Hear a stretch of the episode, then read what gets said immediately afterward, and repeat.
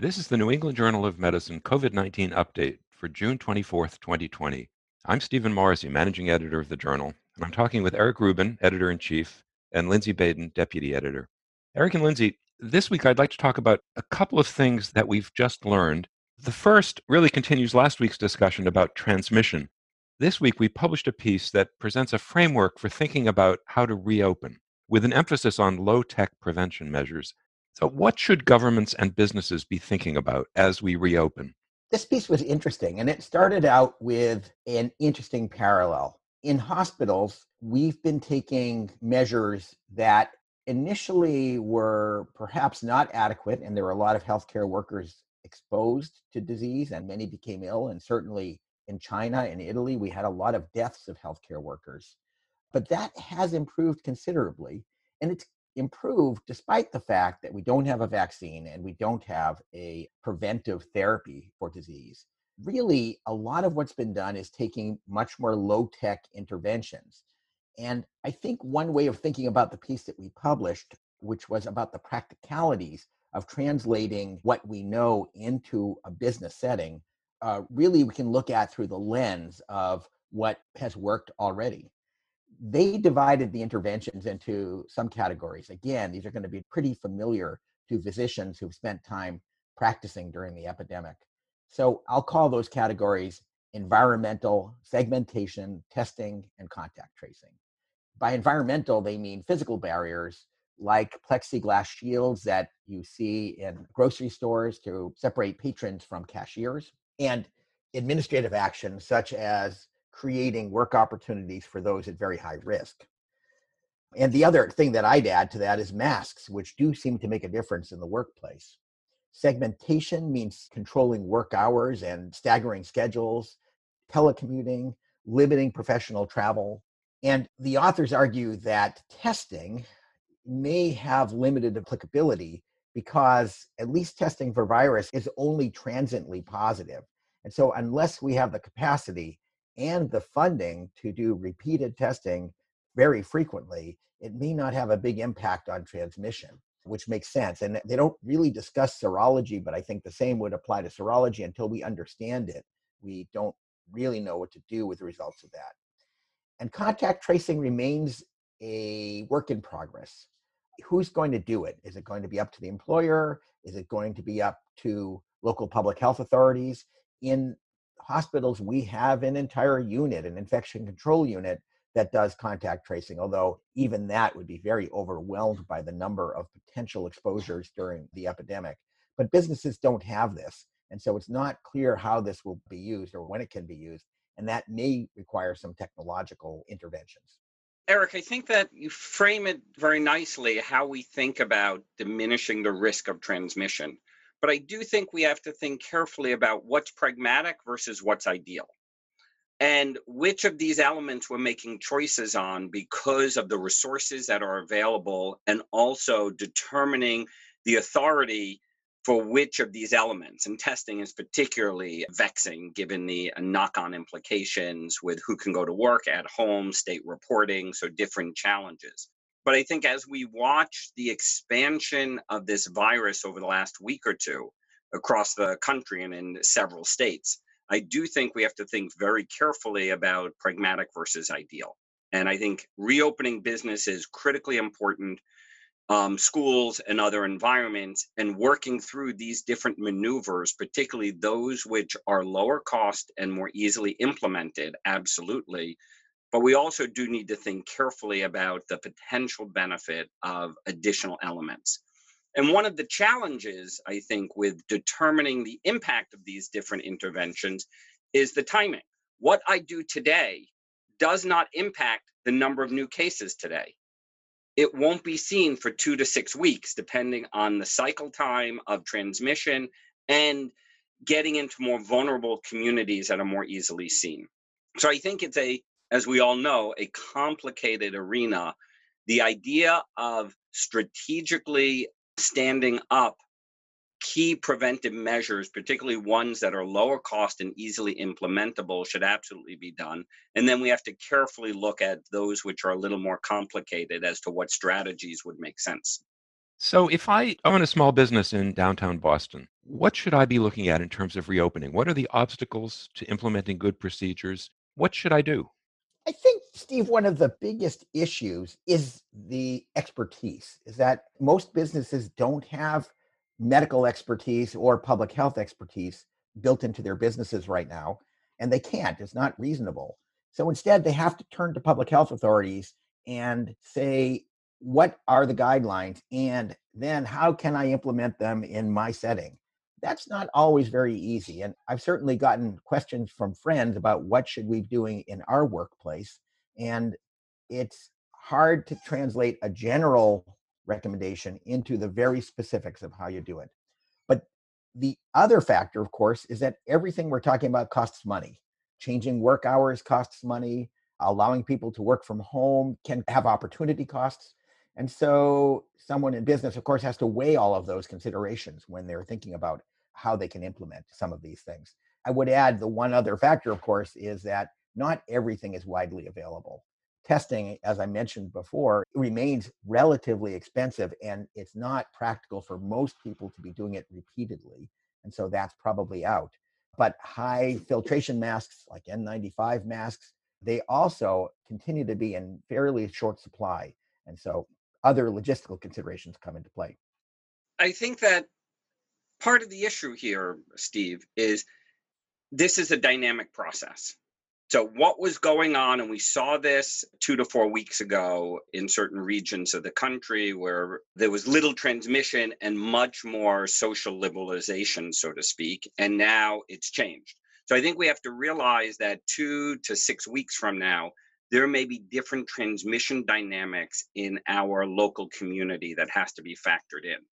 I think there are principles of transmission that I think are straightforward, and then how to operationalize them to protect the employees, the business, the customers.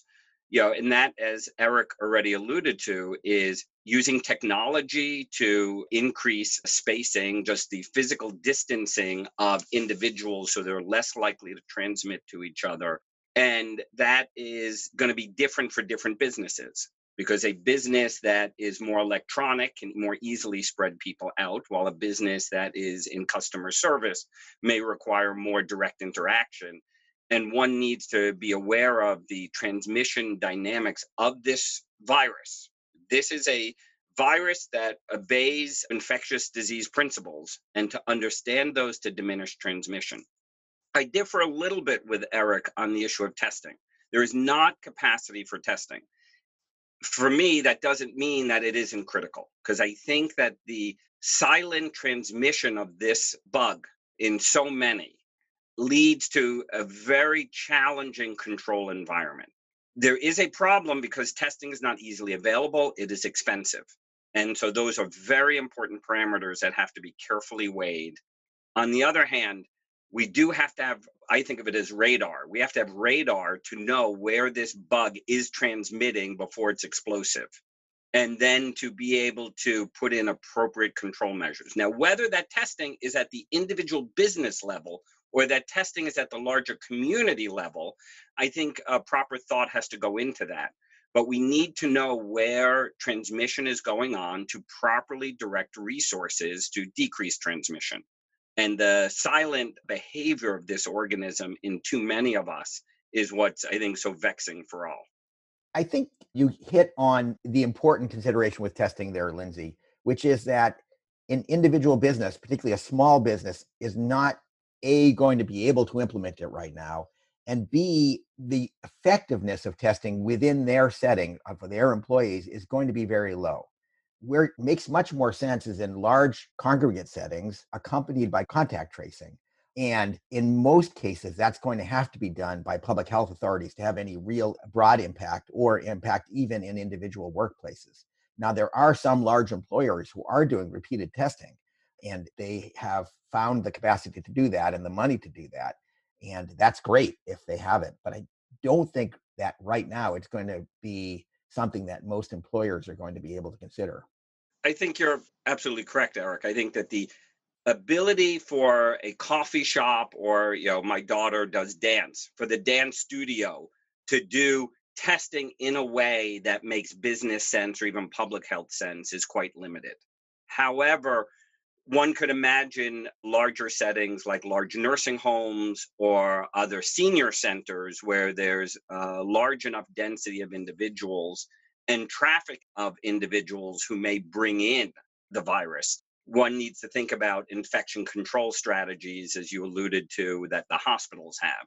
But ultimately, we have to have, as I say, radar. We have to have the radar up in the larger community that we are part of, wherever we are in the country or the world, to be able to identify where transmission is in the uh, community sense and then bring in the proper resources to curtail that. And it's dynamic. So, what we may think is appropriate in New York City two months ago may be different than New York City today, which may be different two months from now if transmission dynamics change. And when we see upticks in cases, it's not what I'm doing today, it's what I did a month ago that needs to be looked at carefully, given the doubling time of this organism from congregate events. So we have to use scientific principles to draw the correct conclusions of where and when transmissions occurring so we intervene thoughtfully. I'd like to move on to a very different topic. We've known for some time that there's tremendous variability in the outcome of infection with SARS CoV 2. We've known about some of the risk factors for severe disease from very early on advanced age, a set of comorbid illnesses, but these only account for a limited amount of the total risk. This week, we learned about another potential factor that could play a part in susceptibility to severe disease. Can you talk about that? Well, there was an interesting genetic study this week that we published. This came from a large European group which performed a classic genome wide association study, a GWAS, to look for loci associated with severe infection they took two groups of patients, each about 800 patients from Spain and another 800 from Italy, and a large number of control participants from both countries, and compared those patients who had severe disease with these control patients to see if there were loci that differed. Um, they used a DNA microarray. They did a sort of classical analysis for their genotyping. And then they did an association study looking for loci that were significantly associated with disease. They found two loci that met their threshold for significance. One of them is on chromosome 3, and it mapped to a locus with six genes in it. And we really aren't sure which of these genes, maybe multiple genes in that locus, are associated with increased risk. But they also found a second locus. That one's on chromosome 9, and this one had a very clear association because the causative SNP is associated with a phenotype we know well, which is blood group A. And so it looks like in both of these populations that people with blood group A are at increased risk of serious infection. This was true in both the Spanish and the Italian populations, and there have been preprints not yet published uh, using other methods that also suggest that blood group A is a risk factor. So, what does this mean? A couple of things. First off, it is yet another way of identifying people who might be at increased risk. And if we had therapies that we could calibrate, we might change our therapeutic algorithm based on risk. And we don't know how much increased risk this represents right now and how much of a contributing factor it is. But it also means something from the basic science side. We really don't know why blood group A is associated with increased risk in these patients. However, blood groups are associated with differing outcomes in many infectious diseases. Some of these are simple because we know that the receptor for the pathogen is made up of a blood group antigen. But remember, blood groups are oligosaccharides that are synthesized by a variety of transglycosylase enzymes. And these enzymes are present in lots of cells. So the oligosaccharides can be found in a lot of different tissues. So I think we have a lot more to learn. It's possible that the presence of an oligosaccharide influences the course of illness either by serving as a receptor or a co-receptor or in some other way modifying how our immune system responds. I think it is fascinating teleologically in that we know that Eric, as you said, that blood group has been associated with amelioration or severity of infection with cholera, with a variety of pathogens, and also alterations in hemoglobin with malaria. So that there is an evolutionary development that we don't understand scientifically yet, but that is, I don't think, by chance. And the investigations that will help us understand the biology of what's going on, I bet you are going to fit into themes of how we interact with pathogens in the environment and have innate properties that protect some of us against different types of unanticipated pathogens. So I find these data incredibly exciting, incredibly interesting. I don't think they're directly applicable to care today, where we would change how we transfuse blood or do something else with a patient. I don't think they are applicable in any such way. On the other hand, they do speak to biology and to how we co evolve with pathogens with different adaptive immune and intrinsic biologic properties that may resist certain types of infection. And that's fascinating. And it's fascinating to be able to make these discoveries in a short period of time. Well, I could change practice. I mean, I'm blood group A, and I'm going to be hiding in a bunker for the next several months. Um, no, I'm actually not. While we know that there's an increased risk, we don't yet know what the magnitude of risk is. And that would be very important to decide what we do with this information. But it's the same thing associated with other pathogens. If it was truly a dominant risk factor, then it would be extremely clear and there would be more deleterious consequences. So it's a nuance. But I think a lot of our evolutionary advantages are nuanced that provide a slight selective advantage or protection that plays out over time since our generation time is a bit slower than bacteria or viruses. But it does speak to how we are designed, so to speak, in that we are meant to be able to adapt to different threats, including the microbes. I guess the other thing is that it plays into the whole question of how much we individualize therapy right now. We know that people come into the hospital with easily identifiable risk factors. They're obese, they have diabetes, they have cardiovascular disease.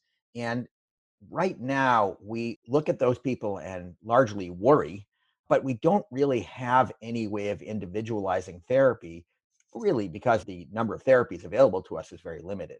But as time goes on, as we learn more about the therapies we have and where they can be applied, I think that it's entirely possible that risk factors we identify will modify our approaches to patients that's the exciting part of investigation is figuring out those things that we can have a positive impact on. Thank you lindsey. Thank you eric